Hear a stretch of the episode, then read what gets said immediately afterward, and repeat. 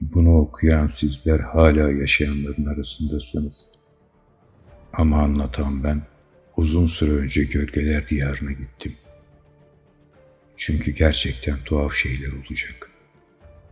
Gizemler açığa vurulacak ve pek çok yüzyıl geçecek. Bu anıtlar insanlar tarafından görülmeden önce ve görülünce de bazıları inanacak, bazıları şüphe edecek.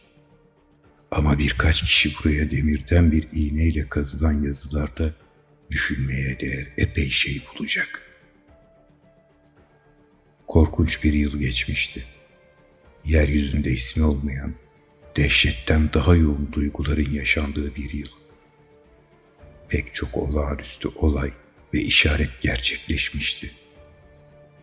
Vebanın kara kanatları uzaklara, denizin ve karanın üstüne yayılmıştı. Yine de yıldızlardan anlayanlar gökyüzünde uğursuz bir açı bulunduğunu biliyordu. Ve ben ve diğer bazıları koçun gelişiyle birlikte Jüpiter gezegeninin korkunç Satürn kızıl halkasıyla birleştiği o 794. sene değişikliklerini açıkça görebiliyorduk. Gökyüzünün tuhaf ruhu büyük bir yanılgı içinde değilsen kendini yalnızca dünyanın fiziksel küresinde değil, insanlığın ruhlarında, hayal güçlerinde ve derin düşüncelerinde belli ediyordu. Ptolemeyas adlı donuk bir şehirdeki malikanenin duvarları arasında kırmızı çiyan şarabıyla dolu fıçıların yanında yedi kişi oturmuştuk. Odamızın yüksek pirinç bir kapıdan başka girişi yoktu. Zanaatçı Korinos tarafından yapılmış nadide bir parça olan kapı içeriden sürgülenmişti. Kasvetli odadaki siyah perdelerde aynı şekilde ayı, parlak yıldızları ve boş sokakları bizden gizliyordu. Ama kötülüğün işaretleri ve anıları o kadar kolay dışarıda bırakılmıyordu. Çevremizde hakkında belirgin sözler söyleyemeyeceğim şeyler vardı. Cismani ve ruhani şeyler, havada bir ağırlık, bir boğuculuk, kaygı, hepsinden de öte sinirli insanların duyuları son derece keskin ve canlı. Zihinsel güçleriyle uyuşukken yaşadığı o korkunç varoluş hali. Üstümüze ölü bir ağırlık çökmüştü uzuvlarımızın, mobilyaların, içtiğimiz kadehlerin üstüne çökmüştü. Her şey kasvetli ve sıkıntı vericiydi. Bizi aydınlatan yedi demir lambanın alevleri dışında her şey.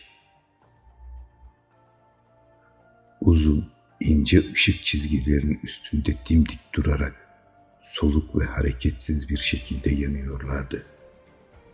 Ve aydınlıkların etrafında oturduğumuz abanoz masanın üstünde teşkil ettiği aynada her birimiz kendi solgun benzimizi ve arkadaşlarımızın aşağı çevrilmiş gözlerindeki huzursuz parıltıyı görüyorduk. Yine de kendi usulümüzde gülüyor, eğleniyorduk. Yani histerik bir tarzda Anakron'un şarkılarını söylüyorduk. Delice şarkıları durmadan içiyorduk. Mor şarap bize kanı anımsattığı halde. Çünkü odamızda bir kiracı daha vardı. Genç Zoryus. Ölüydü ve kefene sarılı halde boylu boyunca uzanmıştı. Sahnenin hem iyi hem de kötü ruhuydu. Ne yazık, neşemizi paylaşamıyordu.'' Vebayla çevrilmiş çehresinde ve ölümün, hastalığın ateşinin yalnızca yarısını söndürebildiği gözlerinde, eğlencemize ölülerin ölmek üzere olanların eğlencesine karşı talihsizce yöneltebileceği bir ilginin barınması dışında. Ama ben ölünün gözlerini üstümde hissetsem de kendi ifadelerindeki acılığı algılamamaya zorlayarak Abanoz aynanın derinliklerine bakmayı, Teyyus'un oğlunun şarkılarını yüksek ve gür bir sesle söylemeyi sürdürdüm. Ama şarkılarım gitgide tükendi ve odanın siyah perdeli arasındaki yankıları zayıflayıp anlaşılmaz oldu. Yok oldu. Ve birden şarkının seslerinin kaybolduğu o siyah perdelerin arasından kara ve şekilsiz bir gölge çıktı. Ayın gökyüzünde alçaktayken bir insan figüründen oluşturabileceği bir gölge. Ama bu ne bir insanın, ne Tanrı'nın, ne de bildik bir şeyin gölgesiydi. Ve odanın perdeleri arasında bir süre titreştikten sonra en sonunda pirinç kapıyı tamamen kapladı. Gölge belirsiz, şekilsiz ve bulanıktı. Ne bir insana ne de bir tanrıya aitti, ne Yunan tanrısına ne Çelde tanrısına ne de herhangi bir Mısır tanrısına. Ve gölge pirinç kapının üstünde ve kapının saçaklığının altında durdu. Ve kımıldamadı. Bir söz söylemedi. Orada durdu ve öylece kaldı. Ve üstünde durduğu kapı, yanlış hatırlamıyorsam kepene sarılı genç Zolyos'un ayaklarının ucunda yükseliyordu. Ama biz orada toplanmış olan yedi kişi gölgenin perdelerinin arasından çıktığını görünce ona doğrudan bakmaya cesaret edemedik. Ve gözlerimizi indirip abanoz aynanın derinliklerine bakmayı sürdürdük.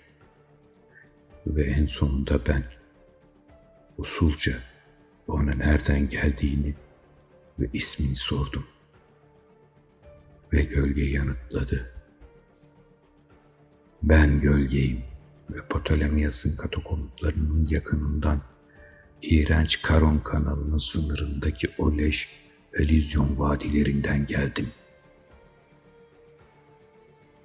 Ve o zaman yedimizde ayağa fırladık ve titreyerek dehşet içinde dona kaldık. Çünkü gölgenin sesinin tonları tek değildi. Birçok varlığa aitti.